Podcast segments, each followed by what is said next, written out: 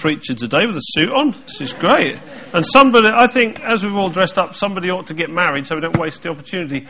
So if there's a couple of volunteers, we'll do that at the end. All right, up for that? Steph had a dream about it, didn't you, Dave? So uh, last time, uh, last time I, last every time I come here, the chairs are different. Uh, last last time I came, there was no chairs. Now we've kind of gone a bit more gladiatorial, which is so I don't know what's going to happen next time. But it's lovely to be with you, even just to see what the chairs are like each time. I, but seriously, I, I, I, love it. I love being. This is great. I love this Sunday. I'm gonna. I'm, when I when I get on the train, I'm gonna tweet right to every to every RM church. They need to do a Nation Sunday because this is great. Because it really it dignifies and honours the different cultures, even if we're not living in a very multicultural area. Some of our churches aren't. To actually get God's heart for the nations is really important because a church isn't a proper mature church unless it is expressing the international heart of God. It just isn't. There's, God's heart is multicultural because He created the cultures. The cultures are not the result of the fall. The cultures are actually the result of multi diverse, glorious, amazing, beautiful, creative ability. Just like you see in different plants and different animals and different sort of. You think, well, we've got no idea. You know, why did God make the English? I've got no idea. But it, there's something ironically beautiful about the oddity of each culture, the, the, uh, the, the kind of idiosyncrasies of each language and each people group, and God loves it.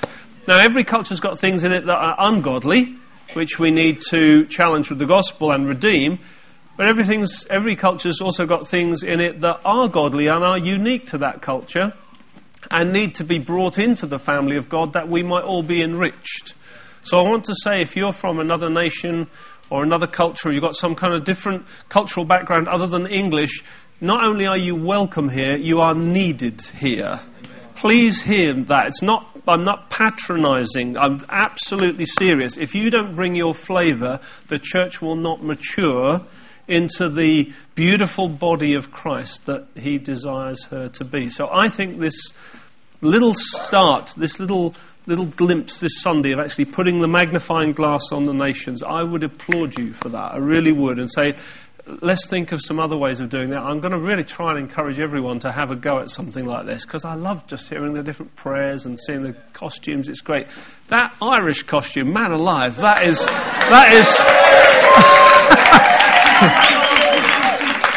I mean, I am lost for words, but God loves it, I think.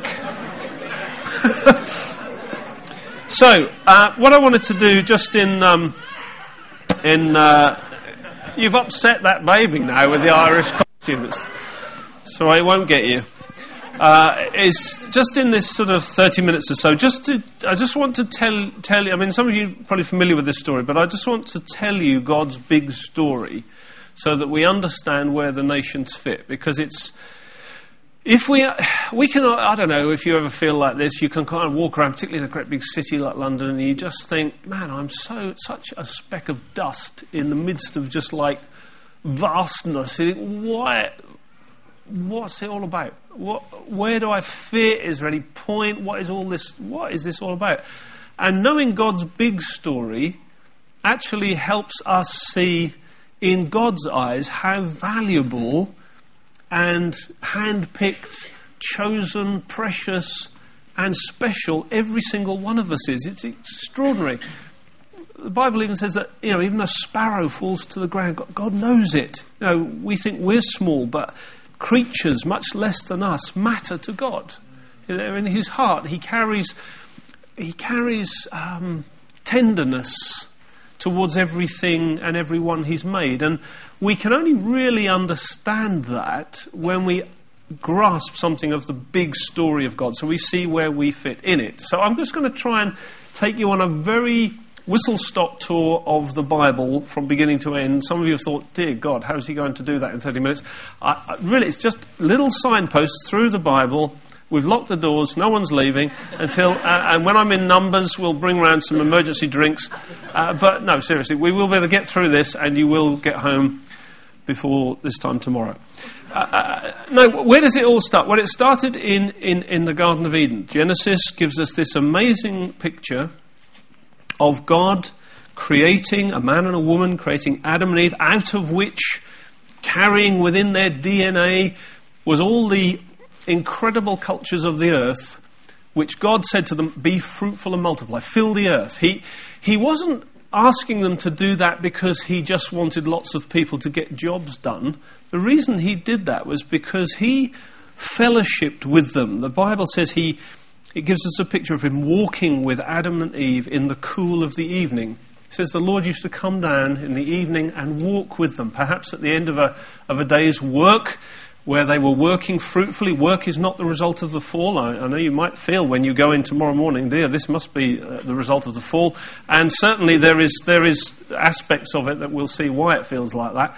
But God made man and, and woman that we might be fruitful, we might enjoy productivity, creativity, we might partner with Him. And He would come down, He would walk with Adam and Eve, enjoy the cool of the evening. And the thing that caught God's heart was this relationship. He, he loved the relationship with Adam and Eve. He, it's not that he was lonely, it's not that we, somehow human beings make up some lack in God.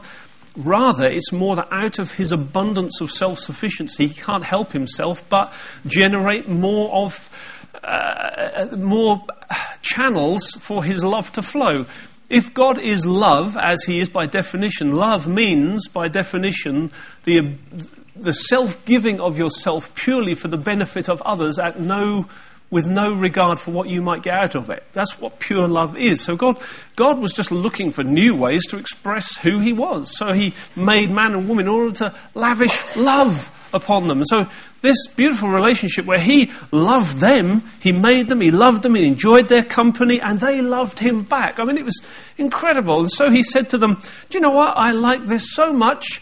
Let's fill the whole world with this kind of relationship everywhere. I've put within you the seed for the nations spread out across the earth. Let's, let's fill the earth with this kind of relationship. I love people, have lots of them. So that's kind of where that was God's plan. He wanted to fill the earth, and uh, uh God made it, and He wanted us to beautify it.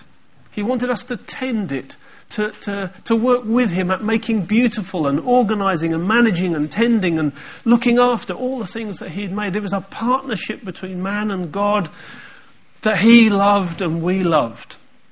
Now, the enemy, Satan, the devil, we're told very deceitfully uh, hid his identity and, uh, in, in, and spoke to Adam and Eve and tempted them to question God's loving commitment to them and said to them, you know, did God really say?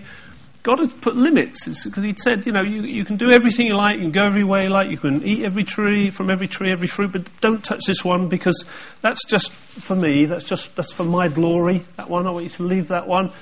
It's not because God was being awkward, it's just because He's, he's protecting them from, from something that they don't need. It's actually important for us to live in dependence, in dependency on God because it's part of a loving relationship of trust. We trust where He sets boundaries and He entrusts to us things that He asks of us. And that's part, actually, in any relationship, there isn't any depth to the relationship unless there is that kind of a trust.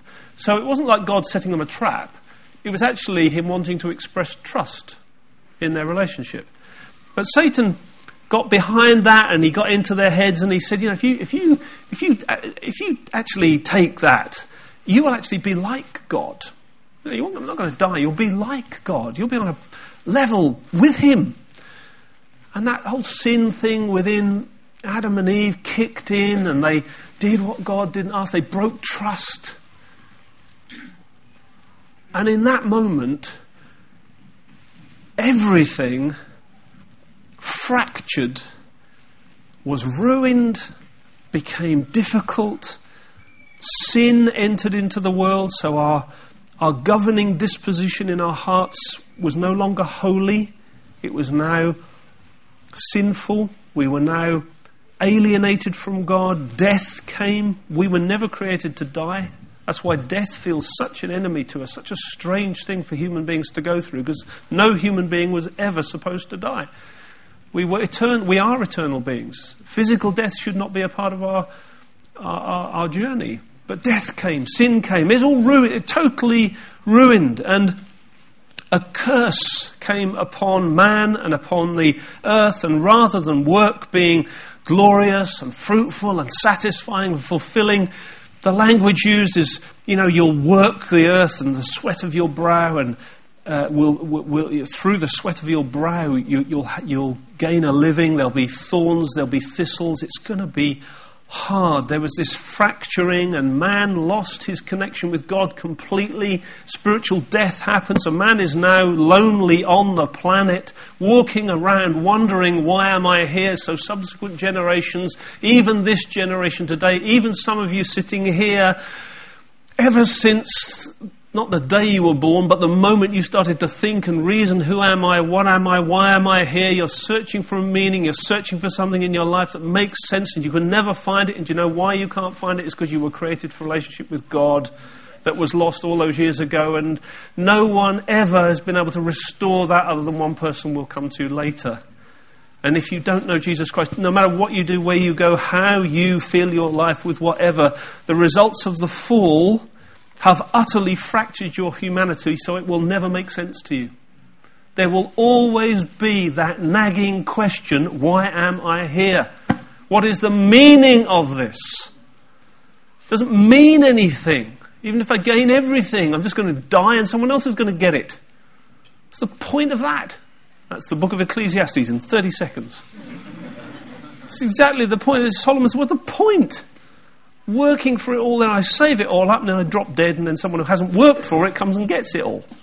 What is that about? That's the meaning of life. It doesn't make any sense. The reason it doesn't make any sense goes all the way back to the garden. And that terrible, terrible choice that our forefathers made. And now every single one of us is in Adam. We are in Adam. He is our representative before God when we're born. We're, we're from Him, we're of His descendancy. The curse, the fall, we are born sinners, and therefore we start to sin. You, know, not, no, you think, what's the word sin mean? Well, it basically means we're born hostile to God, we're born separated from Him, we're born with an independence that lives away from Him that we cannot correct of our own. We cannot correct it because it started back then. But even in the midst of that curse, there was a promise, just a little seed of a promise, because God had a redemptive plan. God had a redemptive plan. And, and He said to Eve, He said, You know, from your seed, you know, the fruit uh, uh, that you bear, um, Satan will, will strike his heel, but he will crush his head. There was something even prophetically saying that somewhere along the line, somewhere in humanity, some seed of uh, Adam and Eve would somewhere provide the, the, the antidote, the correction, the, the ability to put right that which was lost. There's this little, little shadow of a promise that they didn't really understand, but Scripture tells us it was there. That there would be this wrestling this seed of the woman would suffer but would finally overcome Satan. And then we fast forward some generations, and there's an Iraqi man called Abram minding his own business, uh, worshipping the sun, actually. I don't mean he went on holiday and put suntan on. I mean he worshipped, he thought the sun was God. He's an Iraqi sun worshipper, a likely candidate for the salvation of the world. Uh, and for some reason, God liked him. I always find that amazing. For some reason, God likes you. Isn't that incredible? You can look at people around you and think, well, I can understand why he'd like me, but I don't know why he'd like you. Well, that's, that's how Abraham was. Yeah, why would he like it? He, he, didn't worship God. He didn't give any thought to God. He didn't, he didn't seek God. He, was a, he, he thought the sun was God. And God appeared to him and said, Abraham, through you, all the nations of the earth are going to be blessed, and you will be a father of all nations. And Abraham said, Okay. That's essentially what being a Christian is. That's what being a Christian. If you're not, if you're here today, if you're not here today, no, it's not going to work. If you're here today and you're not a Christian, you're thinking, what is all this Christian business? What is all this Jesus stuff? If you really boil it all down, Abraham, as he later became known, is actually an example of what it is to be a Christian in the simplest form. God promised him something, and he said, I'm, I'm going to do this for you. And Abraham said, Okay. And it says, the Bible says, God credited it to him as righteousness. Why? Because he believed who had made the promise. Now, when you become a Christian, it's not about being religious. It's not about doing anything good. It's not about doing something to somehow earn God's approval. It's not about going through some sort of cleansing ritual where you come out the other side and God says, before you go in, God says, Ugh. and when you come out, He goes, ah. It's not like that. There's, there's nothing you can do to change His Ugh to an ah. It's not, someone else did that for you. Someone else did that for you. And actually, being a Christian is just believing God's provision for you in Jesus Christ, which we'll come back to. You know, it's about putting the full weight of your confidence that when God says He's going to save you through a certain way, you say, okay, I believe that. I believe that. That's the deal. It's almost too simple. Christianity is incredibly simple. It's not easy. It's a difference. Because he had to trust him. He had to think, okay, are you trustworthy? But he did. And he said to him, All right. And it says, the Bible says, Abraham set out even though he didn't know where he was going. I mean, this is great. This is real example of a man of faith. I will go. Where? I don't know. But I'm on my way. And even says of Abraham, he died still looking for where he was going to. He, he didn't even get there. He was looking for a city. He was looking for the fulfillment of something, and in his generation, he didn't get it. We haven't still got it because there's a generation one day where it will all be completely finalized. But Abraham set off on the journey. He didn't know, he was looking for a city whose architect and builder was God. He was looking for something of God's completion of what he started in the garden. So he set off. And Abraham then, cut a long story short, started to have some children. Bit tricky start, but he got there in the end. And he had a, and he had some children and that, those children soon started to form a nation called Israel. And, they, and then God gave them some promises and some land. And He said, Here's some promises, there's some land. If you go into the land, I'll fulfill the promises. And they wandered around a little bit and messed it up a bit. But eventually they started to go into the land.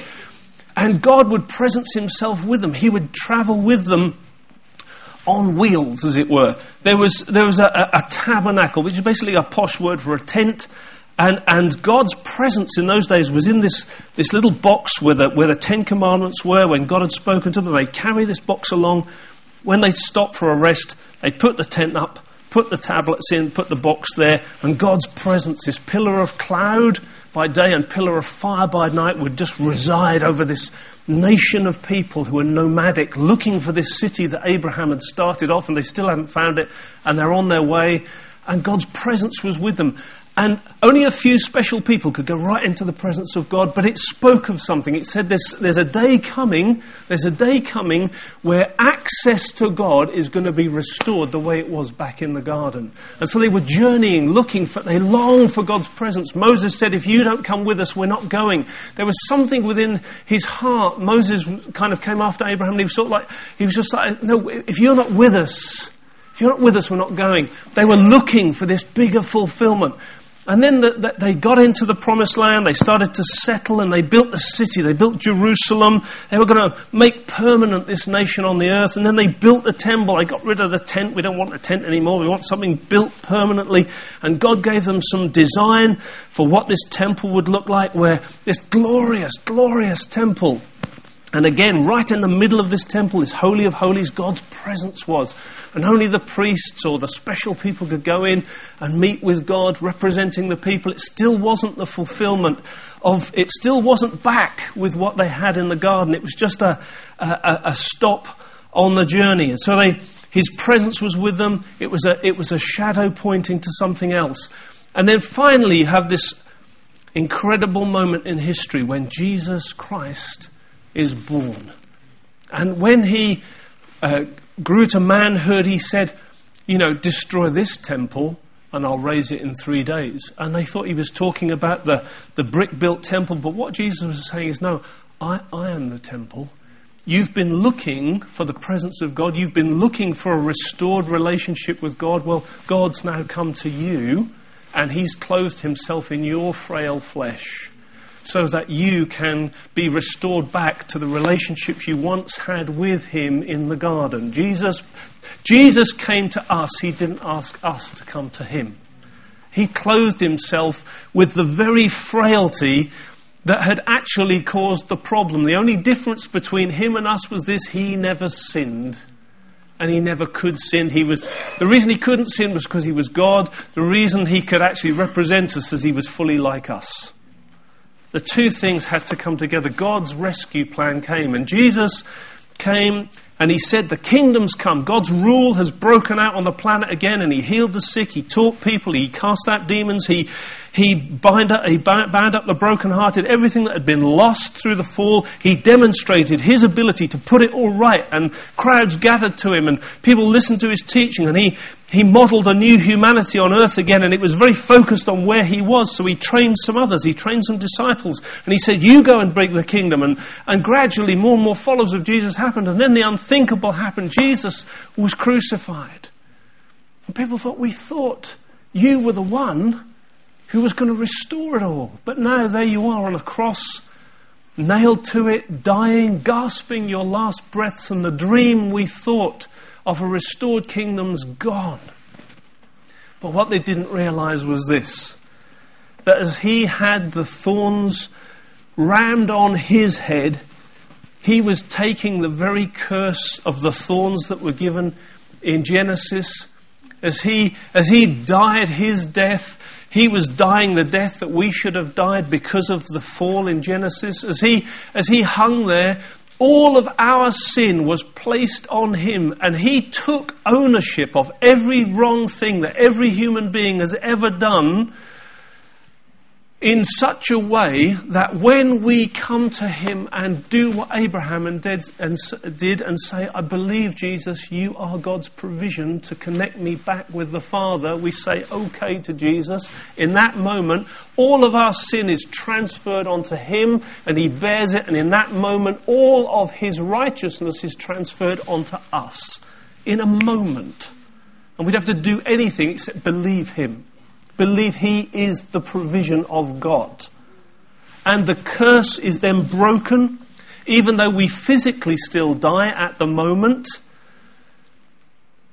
We are actually living eternal life now. If you're a Christian, your last breath on earth, whenever it comes, will be followed immediately by your first breath in the presence of Jesus. Death's been finished for you. Sin's been finished for you. You are now a righteous person. Your natural orientation is holy now. You are now in Christ. You are not any longer in Adam. You've been transported. Now you think, well, that's very nice individually, but what does that mean? Well, what it means ever since then, and this is why. Oops, just turned myself off. There we are. No, I am. No, oh, sorry, did something there.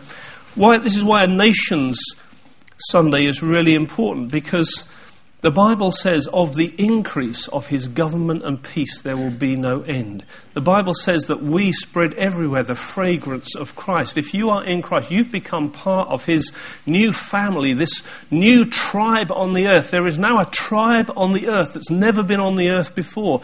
And this tribe is made up of every culture, every people group, every language, every, every uh, beautiful, creative part of God's original DNA in Adam, as it were, that cultural time bomb ready to go off and bless the earth, that, that is now what God is now in the process of rebuilding on the earth through Christ. And in Christ, all the nations will be gathered back to Him. And the church's best days are before her, not behind her.